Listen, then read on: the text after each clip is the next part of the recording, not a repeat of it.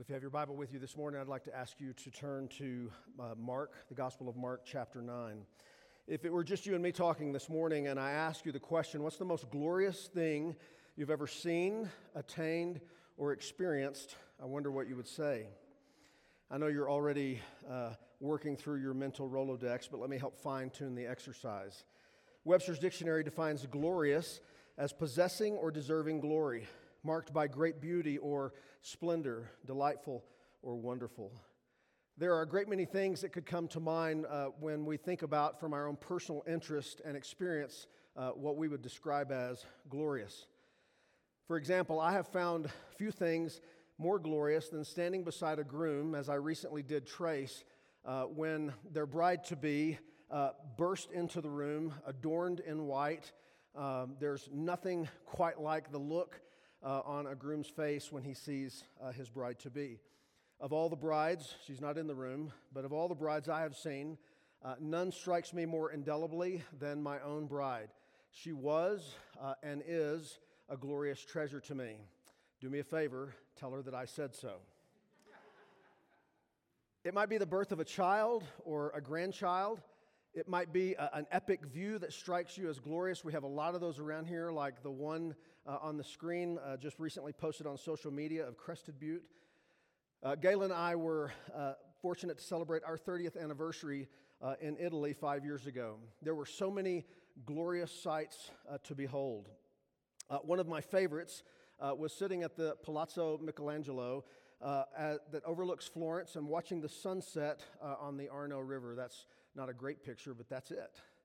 Uh, another was uh, just to stand beneath uh, Michelangelo's work, David. Uh, it's breathtaking. or in Rome, his Pietà. to look at these things just strikes you with a sense of, of glory. Of course, living in the Rocky Mountains, uh, we all know that scenes in life uh, that words or photographs can't quite describe or communicate uh, a sense of glory. Uh, no matter how we try and capture it, um, uh, we can give people lots of photographs, we can exhaust the language we have, but it's hard to translate uh, the experience of something glorious. We're going to see uh, one of those scenes this morning uh, where you can feel the language being stretched to try and capture uh, the glory of this moment. Now, why is this important to recognize that glory is uh, such an elusive uh, experience? It's intangible. It's important because we have a problem. And I'll start with this point. Number one, a quest for glory is bound up in the human heart but the only glory that this life will produce is a counterfeit glory. It's a, to use another uh, dictionary word, it's, it's, a vain glory. It's empty of anything lasting. It's elusive to begin with, uh, and it's intangible and ultimately unattainable. Sometimes the glory we seek is the respect or appreciation or acceptance of another person. And that person, uh, because we're slow to realize it, sort of functions as a personal messiah for us. Uh, we live to get their approval. We live on a roller coaster trying to attain that feeling again uh, of acceptance or appreciation or respect. And when we don't get it, uh, if we don't have it, uh, we're prone to feel as though life isn't worth it. That's a false kind of glory. Or maybe it's the glory of a job, or the glory of possessions, or the glory of money, or the glory of achievement, or the glory of pleasure, or the glory of comfort. Each of these falls short of any lasting, tangible sense of something truly glorious that we were meant for. What we need is a vision of glory that's so utterly glorious that no other glory can compete with it. It's a paradox of our life that we were meant for something glorious, and yet, try as we might, we cannot attain it throughout the course of our lives, let alone hold on to it. We need uh, what we see in these verses a vision of Christ's glory because it's very tempting for us to minimize the glory of Christ. And to the degree that we do that, then our hearts are susceptible to any number of lesser glories uh, not worth giving ourselves to. Now, the disciples who experienced this moment had this problem, and I think we share it with them. They seriously underestimated, they seriously devalued the glory of Christ. I, I so wanted to get up in the middle of that last song and, and ask do we mean those words that we're singing about Jesus? The disciples seriously underestimate the Christ that was in front of them. And this is a problem that shaped the way they thought, it shaped the way they saw things, it shaped the way they lived. Now, remember, Mark has shown us uh, how Jesus had called these disciples, how he was preparing them intentionally, uh, shaping them for the work of his kingdom. And he would do that with, by two uh, means. Number one, by exposing them to the difficulties uh, that would take them beyond the bounds of their own wisdom and strength. They were not measured, they would not measure up to the task. And then in those moments, he would reveal his gloria through his exousia, his power, through things that he would do. He was putting on display something that they hadn't quite yet grasped, something that they couldn't see. And yet, for all that they had seen and experienced, it's clear that the disciples continually underestimate the glory of Christ. And so, in moments when they should have been prepared, they were unprepared. In moments when they should have been restful, they were stricken with fear. In moments when they should have been full of faith, they stumbled in doubt. They underestimated the glory of Christ, and I wonder if we do not do the same thing. That if in our quest for something that we were meant for, for something that our hearts are driving us toward, and in our questions and our fear, if we don't re- reflect the exact same problem. That we are endlessly seeking lesser glories, a glory that we were meant for, but one that cannot be delivered through what this world offers. And we're doing so because we don't see clearly. We're searching for the wrong glory with the wrong frame of mind. And here's the question before us at the outset of this passage Are we blown away by Jesus?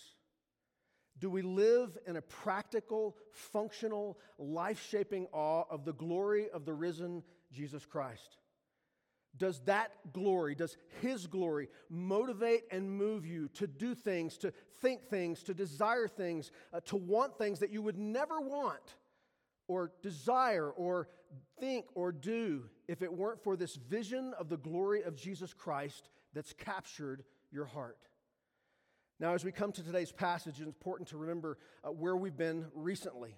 Having traveled to Caesarea Philippi, a city known for the worship of many false gods, including Caesar himself, who uh, was the most powerful man in the world at that time, Jesus' identity at last in this pagan city becomes clear to the disciples. Peter, speaking on behalf of the disciples, will make his great confession Thou art the Christ. That is, you are the Messiah, the anointed one, uh, the one God has sent to establish his kingdom. Jesus accepted Peter's confession, but he recognizes that it's, while correct in name, is incomplete in content. They still don't understand what it means for Jesus to be Messiah. Jesus then tell them, tells them, as we saw two weeks ago, that no one is to know who he is. He's been working all this time to get the disciples to recognize it, and now that they finally do, he tells them to be silent about it. And that's because they really aren't ready yet. They don't understand. The disciples have a, a mental uh, concept of glory uh, that will politically restore Israel to its former might. Uh, they have a, a, a concept of the glory of a king who will militarily throw off Rome and put Caesar in his place. They don't understand what Jesus has come to do. So, to help with that, Jesus begins to tell them what we saw last week that the Son of Man must suffer many things and be rejected and be killed and after three days rise again. Jesus began to tell them that suffering would be the path to glory. They just wanted to march on Rome. They wanted to see Jesus walk up the steps of the temple and declare, I'm Messiah. Somebody crown me. Let's get down to business. But Jesus is telling them, as he will tell them again two more times in Mark, that for him to get to the glory that is his, that he was meant for, he must suffer and that in light of that understanding, they would properly know what it means to be his disciples. Jesus was inviting them, and he's inviting us to nothing less than giving our entire lives over to following him, to take up your cross, to lose your life, to gain your soul, and to glorify God in the process. This is the way. Uh, the way not only to freedom, but to an assured, certain faith that will leave us filled with a proper pridefulness when, as Jesus says, the Son of Man comes in the glory of his Father with the holy angels. So today, we get a glimpse of glory. Uh, this brings us to where we ended last week, chapter 9, verse 1. It's important for us to begin here, though, if we're going to understand the scene that follows. Chapter 9, verse 1 says, And he said to them, Truly I say to you, there are some standing here who will not taste death until they see the kingdom of God after it has come with power. Now, Jesus is talking to the 12. And what he says is that some of you, having just referenced a time when the Son is going to come in the glory of the Father uh, with the holy angels, he says, Some of you here are going to witness this before you taste of death. All of you are going to taste of death. Listen, all of us are going to taste of death. The question is will we spend it uh, chasing after trivial glories in this mundane world, or will we see, uh, as Jesus is fixing to disclose, the glory of the Son? So we have to ask the question what exactly is Jesus referring to? And, and those who've studied this passage have offered up a, a host of answers. First of all, uh, is he talking about the resurrection? Is Jesus saying that some of those, uh, before tasting of death, would see him raised? No, they all saw it, all except for uh, Judas. They all saw it. So while the resurrection is going to be a, a second fulfillment, a broader fulfillment, uh, it's not what Jesus has in mind here. Are they talking about his ascension? when, after being raised to new life, he's going to ascend, in the disciples' view, uh, up to heaven to seat, be seated at the right hand of the Father. Uh, again, a broader fulfillment, but not what is in view here.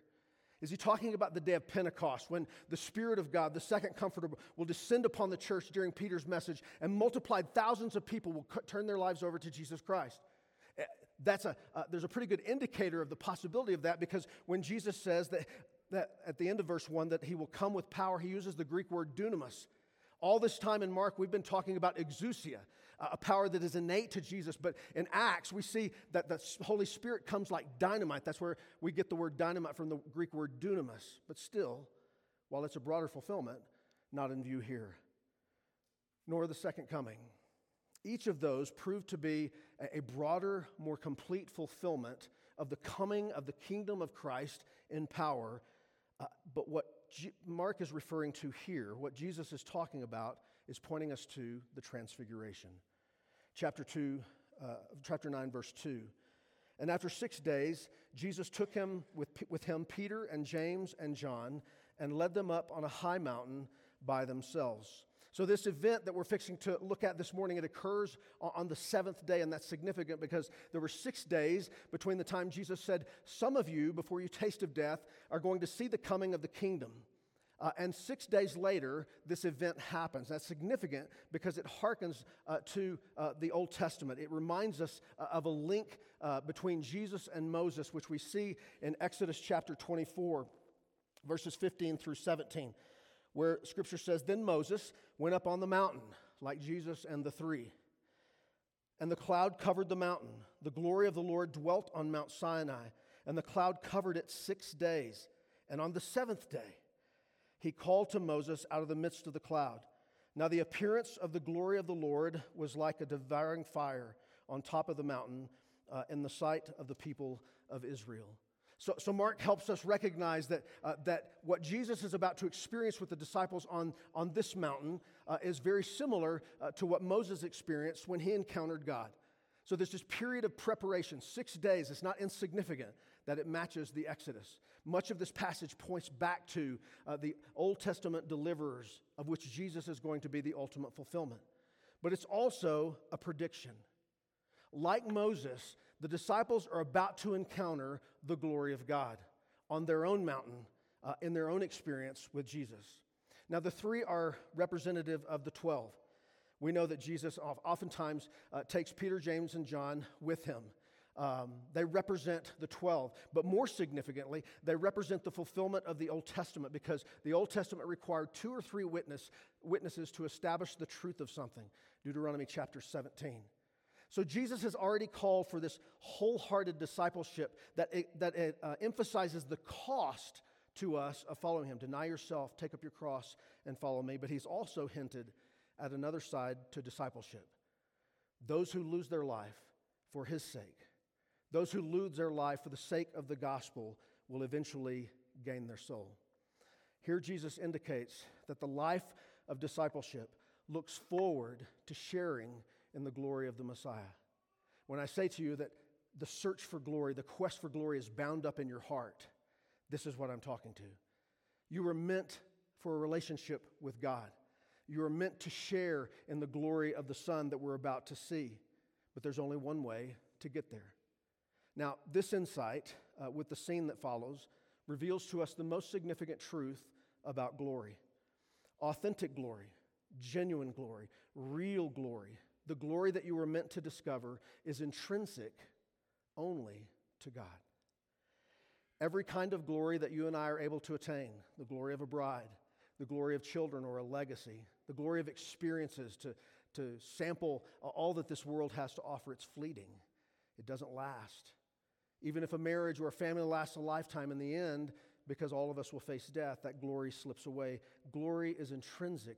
That means to belong to the essential nature, to, to, be, uh, to, to be possessed in and of Himself. Only God possesses such glory. So, verse 2 continues and he was transfigured before them.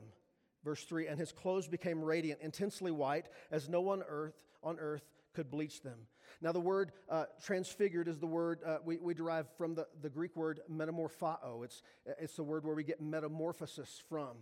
This word speaks in two other places in the New Testament of the essential work of the Holy Spirit in changing the believer from the inside out. Here it's used of Jesus. Jesus takes on, in the presence of the disciples, a different form or appearance. It's a, a radical transformation. They've not seen this before. This is Jesus in a, a different light.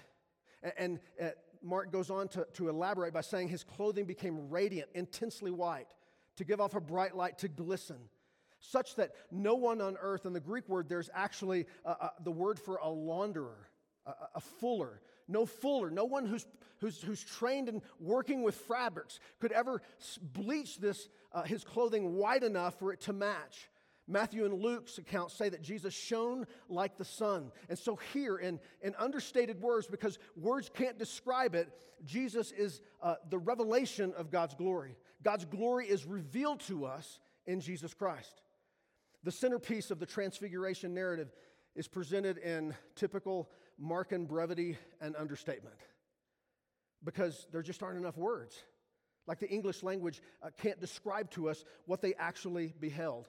But this is the revelation of the deity of Jesus Christ. Now, unlike you and I, as the Holy Spirit is working to metamorphao, to, to, to change us, uh, Jesus isn't, uh, isn't changed in his essential nature. This is an outward, visible transformation of his appearance to accord with his uh, actual nature. Christ couldn't change. He has possessed this essential glory uh, from eternity, but it's been veiled right up to this moment for every eye to see. We see this in Jesus' prayer in John 17, 5, where he says, And now, Father, glorify me in your presence with the glory I had with you before the world existed. Jesus' transfiguration, his metamorphosis in the vision of the disciples, is only disclosing to them who he actually is a, a, person who's been there this whole time, but they didn't have eyes to see his glory. So they're having their eyes opened so that they can see for the first time the inner reality of God's kingdom and the central truth of it that even though he doesn't look like what you might think, what you expected, Jesus really is Messiah. Jesus is God. Verse 4 And then there appeared to them Elijah and Moses, and they were talking with Jesus. So Elijah and Moses, not, not only do they see Jesus utterly transformed, to, to which their reaction is going to be one of terror, but now they see uh, the who's who uh, from the Old Testament. Moses and Elijah appear. Moses is representing the law, and Elijah represents the prophets. What, what is this scene? Well, in this scene, they, they're having a conversation with Jesus, and Peter, James, and John are just watching it. And they're going to miss the point, but, but what they should have recognized is that, is that the culmination of the entire Old Testament is pointing to Jesus Christ. Here's the giver of the law, uh, the great prophet Moses and Elijah, both of whom had, been, uh, had met God on a mountain, both of whom had served as great deliverers. And here they are, as it were, passing the baton. The Old Testament is going to be fulfilled within the New Testament. Uh, Moses and Elijah are going to be supplanted by Jesus.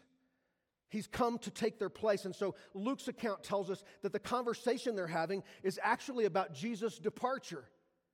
We're going to come back to this at the end of the passage, but they already have insight, Moses and Elijah, that the disciples don't have. That the reason why Messiah has come is not just to sit upon an earthly throne, it's not just to be the greatest man who ever lived.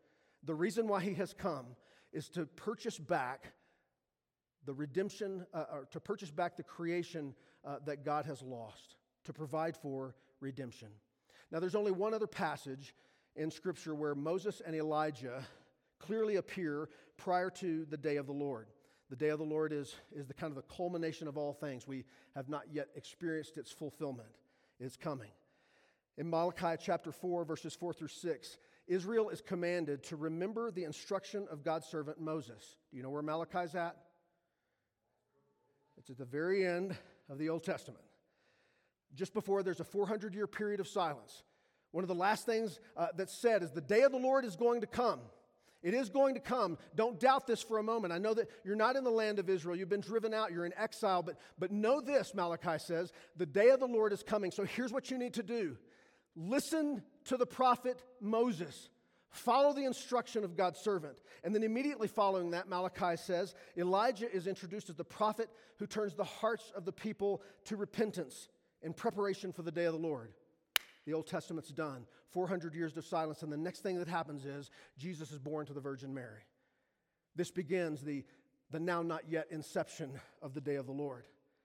One other time we, we believe Moses and Elijah are referenced together, and it comes in Revelation chapter 11 when God will instill uh, his power in two witnesses who will witness for him and then be slain before the return of Christ. Verse 5 Having beheld all this, who do you think is going to speak? Peter. Peter, always Peter. Verse 5 says, And Peter said to Jesus, Rabbi, it is good that we're here.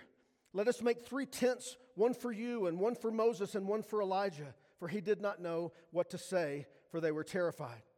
So, so Peter, uh, standing there with James and John, has just witnessed something no human eye has ever seen the transfiguration of Jesus. There are not words for us to adequately describe the glory of Christ. And the thing that comes out of his mouth is teacher. Teacher. This is an awesome event like we've never been with three celebrities Jesus and Moses and Elijah. Let's build a, a tent for us and let's just stay here. So, in the context where Jesus has just been revealed to be so much more than a mere teacher, Peter's words seem uh, uh, even more uh, awkward or inadequate. Peter and the disciples seem to think that they're looking at a, a group of equals, that Moses is great and, and Elijah is great. They're talked about in the Bible. They've, did, they've done great things in the history uh, of Israel. And then there's Jesus. And these are great men. Let's, let's build tents and let's just stay here. Seems like an odd thing to want to build tents, but Zechariah chapter 14, verse 16 gives us insight that Peter knew his Bible. Because in Zechariah chapter 14, we recognize that one of the things that happens when the Lord returns is that we will celebrate what the Israelites celebrate in the, the, the, the, the uh, fe- festival of booths. That they build tents and they dwell in them, and God dwells with them. So again, Peter's fast forwarding down the timeline and just saying, hey, let's just build tents and stay here. This is awesome. Maybe if we can just stay here, then the Messiah doesn't have to go to Jerusalem. And the Messiah doesn't have to be rejected and suffer much and be crucified. Peter didn't know what to say, so he said the best thing he could. Then in verse 6, verse 7, I'm sorry, and a cloud overshadowed them. So Peter interrupts Jesus and Moses and Elijah, who are talking about Jesus' departure from this life. It's an important conversation. And no sooner has Peter interrupted Jesus and Peter and John than the Father shows up. Verse 7 And a cloud overshadowed them, and a voice came out of the cloud This is my beloved Son. Listen to him.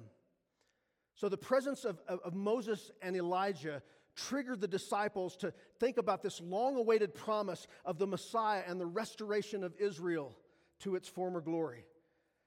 And yet, that's not why Jesus has come. The Father uh, steps onto the scene. All the Old Testament symbols of God's glory are present a high mountain, shining garments, biblical patriarchs, a shadowing cloud, and a voice from heaven. And the voice from heaven makes a declaration that sets Jesus apart from every other person, but in this particular moment, from Moses and Elijah, designating him uniquely as God's Son. This pronouncement, like the pronouncement at his baptism, prepared Jesus for uh, his ministry. This pronouncement prepares him for his suffering. Matthew tells us that the disciples fell to the ground at the sound of the Father's voice and they were terrified. And the Father says, This is my beloved Son, listen to him. Deuteronomy chapter 18, verse 15, Moses says, The Lord your God will raise up for you a prophet like me. It is to him you shall listen. God erases any uh, distinction between his revelation and the revelation of Christ. From now on, the disciples will know that every word that comes out of Jesus' mouth, whether they like it or not, will carry transcendent truth. God speaks through his Son. Hebrews chapter 1, verses 1 and 2 says, Long ago, at many times and in many ways, God spoke to our fathers by the prophets, but in these last days, He has spoken to us by His Son, whom He appointed the heir of all things, through whom He also created the world. He goes on to tell us that He is the, the radiance of God, the exact imprint of God's nature. Now, given the crisis in the minds of the disciples that Jesus has already said he's got to go to Jerusalem, be rejected, suffer, die, and be raised three days later, it's hard to imagine anything would keep them uh, following Jesus except a voice from heaven, a visual witness to the Son, and the ratification of his ministry attested to by Moses and Elijah, the greatest voices that Peter, James, and John could have heard.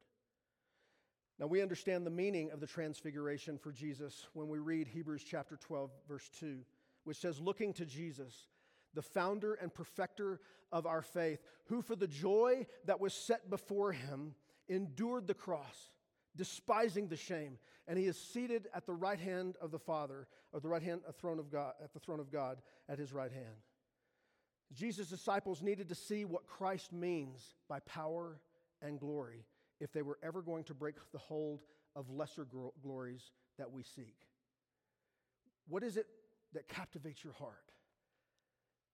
Perhaps you just need a vision of the glory of Christ that puts every other glory in its place. They needed to see this if they were not only going to endure what Christ was going to experience, but if they were going to endure the, the, the despise and shame and ultimate suffering that awaited them as well.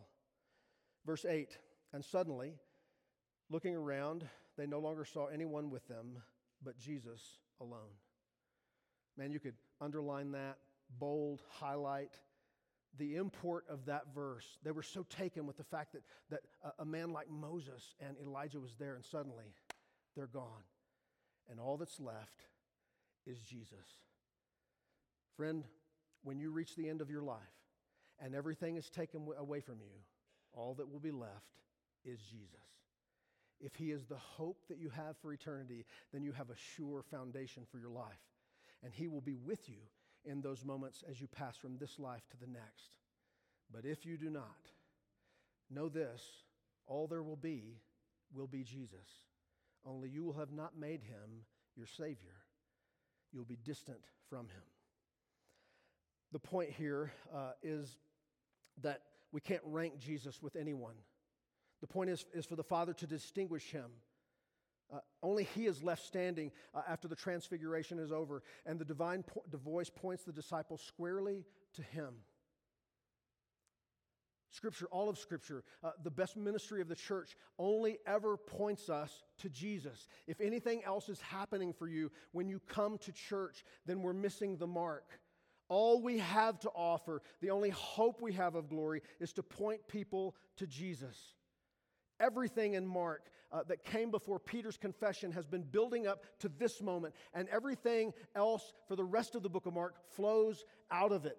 Peter's confession is confirmed. What he affirmed by faith has now been verified by the transfiguration of the Lord in his glory. Later in life, as Peter is facing the end of his life, he's going to write of this again. 2 Peter chapter 1. Remember, uh, Mark's source for the story of Jesus is the Apostle Peter. Peter writes, For we did not follow cleverly devised myths when we made known to you the power and coming of our Lord Jesus Christ, but we were eyewitnesses of his majesty. For when we, he received honor and glory from the Father, and the voice was borne, uh, and the voice was borne to him by the majestic glory, This is my beloved Son, with whom I am well pleased. We ourselves heard this very voice borne from heaven, for we were with him on the holy mountain. What exactly did the disciples see? Well, they saw the glory of his sinlessness, someone without spot or blemish. They saw the glory of his significance, that he's the fulfillment of everything the Old Testament was pointing toward, that he's the culmination uh, of all of human history. We divide time by him, and that he is ultimately the judge before whom everyone will stand. They also saw the glory of his sonship, that he is no mere man that he's not just a Son of God, as some would say, he is the beloved Son of God, the only Son of God. The transfiguration is not the disciples' doing, it's a divine revelation that happened to them. If you and I see Jesus, uh, at least as best we can through a veil thinly, with human eyes for who he is, it has nothing to do with our ability. It's because, it's because the Father has revealed him to us. True insight into the mysterious glory of the Son of Man is afforded not by human wisdom, but by divine revelation. And the takeaway is that the place where you can see the dominion of God in glory and the saving activity of God in action is only in the life of Jesus. He has made known to us the glory of the Father. The Transfiguration reveals the kingdom by unveiling the King. Do you know him? Have you beheld from the pages of Scripture uh, the trappings of his glory to, to understand with the Spirit's insight who he is and the claim that he has upon your life? Well, even though Jesus has revealed God's glory, it remains unapproachable to them. Verse 9 And Jesus, as they were coming down the mountain, he charged them to tell no one what they had seen until the Son of Man had risen from the dead. Again, another command to silence, only this time there's an expiration date attached to it. After he's been raised, they can talk about what they've seen, but not before. Why? Well, uh, for two reasons. Uh, w- one, it enforces the necessity of Christ's suffering. See, they're still taken with the idea of just getting him on a throne in Jerusalem, but he knows that he has to die the cross and the resurrection of Jesus are the only vantage point from which Jesus' life and ministry can be understood according to the divine purpose of God. Until the cross and the resurrection, all other knowledge of Jesus is inadequate and peripheral. Until you're willing to meet Jesus at the cross, then you will not understand him. You, you, you'll have a shallow view of his claim over your life. A second reason, it serves to protect the disciples in their continued blindness. They still don't understand. Uh, they still can't fully see. They're confused because the Jews thought of a general resurrection that would come at the end of time, but they never knew anything about a particular resurrection in the middle of history. They're fixated on the prophecy in Daniel, which talks about the Son of Man coming uh, to the Ancient of Days, to the Father, and, and being given a dominion uh, unmatched. But they can't see Isaiah 53 that talks about Jesus suffering. The only means whereby we may attain to the glory of God is through the righteousness of Jesus as our suffering Savior. This same Jesus who was transfigured before them had been with them since the beginning. And the glory that he revealed to them didn't start when he started his ministry. It didn't start when he was born, it has existed forever. Uh, he was only clothing himself with human flesh. His, his glory was actually hidden from them. And we recognize they didn't understand that because when they see him in his radiance, they're filled with fear. They're, they're scared of him. And yet he's the same Jesus they saw a few minutes ago when they were walking up the mountain. Their, their confusion is about this idea of him having to die. And because part of the revelation of the glory of Christ is the appearance of the prophet Elijah, the, the disciples ask Elijah questions. Verse uh, 12. And Jesus said to them, I'm sorry, let's back up to 10. So they kept the matter to themselves, questioning what this rising from the dead might mean. And they asked him, Why do the scribes say that first Elijah must come? And he said to them, Elijah does come first to restore all things. And how is it written of the Son of Man that he should suffer many things and be treated with contempt? But I tell you that Elijah has come, and they did to him whatever they pleased, as it is written of him. So, in effect, the disciples were asking Jesus, How can you be the Messiah if Elijah hasn't come? And Jesus turns the tables on them and says, How can I be Messiah if I don't suffer according to how the Old Testament predicted it? So, passages like Psalm 22 and Psalm 69, Isaiah 53, and Zechariah 12, they all speak of uh, prophetically of the Son of Man's suffering. So, Jesus redirects the conversation about Elijah to reveal the necessity of his suffering. That's very important. What seems veiled in Mark stands out quite clearly in Matthew as he tells of this particular part of the conversation and then adds this line Then the disciples understood that he was speaking to them of John the Baptist. So the question is what does this coming of Elijah to restore all things, how do we reconcile that? What does it mean? Well, Jesus is pointing to the prophet John, uh, his forerunner, who preached a restoration of repentance, of changed hearts, of a seeking God's uh, godliness rather than worldly power and might. And because of his message, he suffered rejection.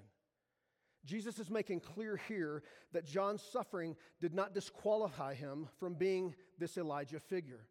The point is that it was part of God's plan for both the Elijah predecessor figure, John the Baptist, and also the Son of Man who followed to suffer.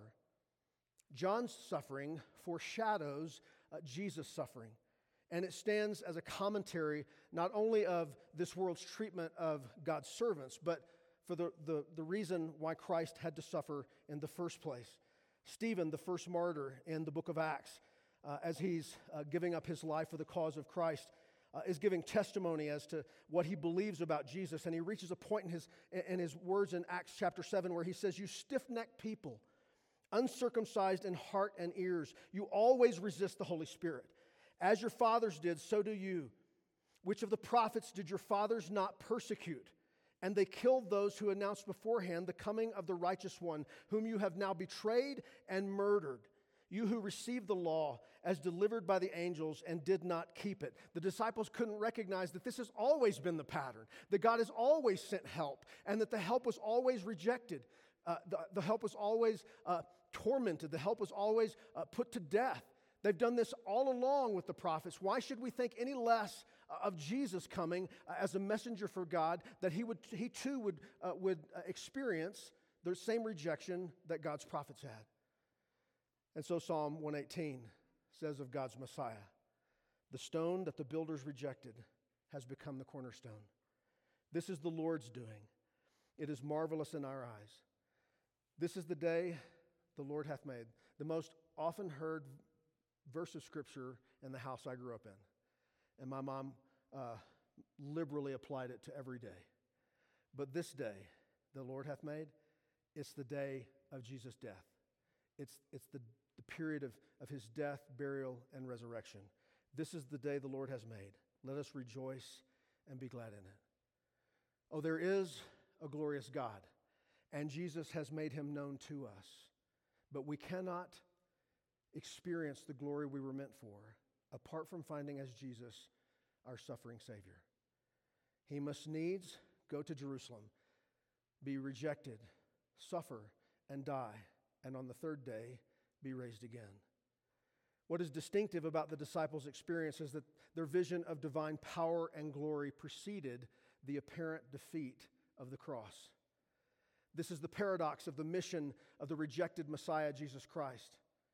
It's at the heart of, of the powerful coming of the kingdom of God. That glorious deity would die a gruesome death so that we might become partakers of the divine. Peter, writing in his, one of his letters, says that God, through Jesus Christ, has made us partakers of divine. We were meant for glory, but the only access to a glory that is lasting and eternal and significant to the Creator who has shaped us is Jesus Christ. The distinguishing mark of the true church of Jesus Christ is the proclamation of the cross and his resurrection. Man, I, I love that we gather for worship, and wor- worship is a powerful experience. I, I love being with people, I, I love you, I love being able to pastor you. I love uh, the things that we do. It, it's fine to love programs. We have a, a, a beautiful sanctuary. It's fine to, to love the beauty of our sanctuary. But none of that should take away from the superlative person of Jesus Christ. He is the focus of everything that we do. Uh, knock out the stained glass windows, tear the building down. All that remains when it's said and done, the only lasting glory is the Son of God, Jesus Christ. We exist to proclaim Christ and Him crucified. This is the primacy of preaching in the church. There's nothing more important than Jesus Christ. And if you're coming for something other than that, then, friend, you're missing the mark. You're looking for a lesser glory that you will never have. Why? Because there is no salvation apart from these two claims. Romans chapter 10, verse 9. If you confess with your mouth that Jesus is God, that Jesus is Lord, and you believe in your heart that God raised him from the dead, you will be saved. Many of us in this room have leveraged our lives on that truth. We're, we're risking it all. It's really not much of a gamble if you get just a bit of insight, just a twinge of insight into the glory of Christ. So, what does this passage hold for us? It's drawing us to see that our heart is being rescued by divine glory from all lesser, inadequate, competing glories. I would ask you, what is it in your heart that competes for the glory of God? Friend, there is no one like Jesus. There is coming a day when every eye will see and every tongue will confess that Jesus Christ is Lord to the glory of God the Father. We have been invited by the Spirit of God to recognize in this life the glory of the one who one day we will see face to face. Are you blown away by the glory of Jesus? Do you live with a practical, functional, life shaping awe of his risen glory? Listen, my concern for you is that you not just be informed. I, don't want you to just be informed. You say, oh, yeah, I've heard that before. I, I've thought about that before. If the truth of God's word never drops from here, 13 inches to here, then you can be informed and still spend eternity separated from Him. My prayer is that you would be transformed that inasmuch as the disciples saw Jesus metamorpho, transformed before them, that you and I would enter in by way of grace through faith in Christ and Him alone. And the Spirit of God will begin this work on the inside of us where we are being metamorpho. We are being transformed into the image of Jesus. We're sharing in His glory. My prayer would, for you would be that of the Apostle Paul's in Philippians chapter 3, where he writes, that we may know Jesus and the power of his resurrection, to share in his sufferings, to become like him in his death, that by any means possible we may attain to the resurrection from the dead. That we might be compelled by such a clear vision of his glory that we would say, that's the, there's one place where I'm going to place my, my rest and, uh, of my heart and my hope uh, uh, for my soul, and it is Christ. The one reason for me to do the things that I do is that I trust Jesus. I believe in Jesus. I celebrate Jesus. I worship Jesus. I will follow Jesus. Jesus is the glory of my existence. Let's pray. Father God, you have chosen the foolishness of preaching to convey the truth about yourself. I wrestle frequently with the sense of inadequacy, no more so on any other Sunday than on an occasion like this, to speak of the excellent glories of your Son, Jesus Christ. I rely only upon your Spirit to take the truth claims of Christ to be the Savior of the world and to make them known to the hearts of men and women who sit here perhaps this morning or listen on radio or watch on YouTube who do not know you. Would you help them to recognize the good news that we were meant for glory? We were created to know you. But would you help them to see that in a world of competing lesser glories, only the glory of Christ, only his righteousness will help us come to you? Holy Spirit, I pray that you would illuminate the, the hearts and minds of people who do not know you. And for those of us who do, may we live our lives compelled by a vision of a Savior who we will one day see. We will behold him in all of his glory and to fall at his feet.